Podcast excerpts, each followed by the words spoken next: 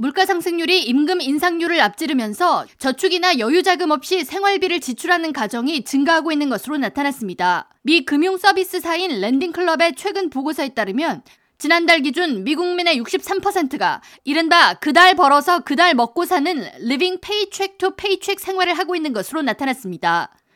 1년 전 동일 조사에서 57%가 생활비에 여유 없이 가정경제를 꾸리고 있다고 응답한 것보다 6%포인트가 증가한 것입니다. 랜딩클럽 재무이사인 아뉴 네이어는 많은 가정에서 그달 생활비를 지출하면 남는 여윳돈이 전혀 없다는 호소를 올해 들어 더 자주 듣게 된다면서 근로자 대다수가 1년 전보다 재정 상황이 나빠졌다는 것을 느끼고 있다고 덧붙였습니다. 연방 노동통계국에 따르면 인플레이션을 고려한 미 근로자의 평균 시급은 1년 전보다 3%가 하락했습니다. 반면 장바구니 물가 상승 등으로 가정당 지출하는 비용은 1년 전보다 월 평균 445달러가 늘었습니다. 이와 같은 현상은 6자리 숫자의 연봉을 받는 고소득자에게도 예외 없이 영향을 주고 있으며 랜딩클럽에 따르면 연소득 6자리 숫자의 임금을 받는 고연봉자들도 49%가 그달 번 금액을 그달에 거의 소비한다고 응답했습니다.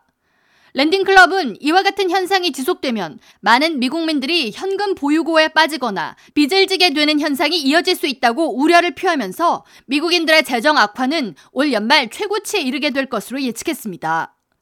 한편 좀처럼 잡히지 않는 인플레이션으로 인해 연방준비제도는 다음 달에도 금리를 0.75%포인트 인상하는 좌이언트 스텝을 단행할 것으로 예측되고 있습니다. 제닛 옐런 미 재무장관은 24일 증권산업 금융시장협회 연례 총회 발언에서 현재 미국 인플레이션이 너무 높다고 평가하며 현 행정부의 최고 우선순위는 물가 상승을 억제하는 것이라고 말했습니다. 옐런 장관은 연준이 미국 내 인플레이션 대응에 1차적인 책임이 있다는 것을 인정한다면서 물가를 낮추기 위해 1억 8천만 배럴의 전략 비축유 방출을 마무리하는 것 외에 보다 더 광범위한 조치를 추가로 취할 계획이라고 밝혔습니다.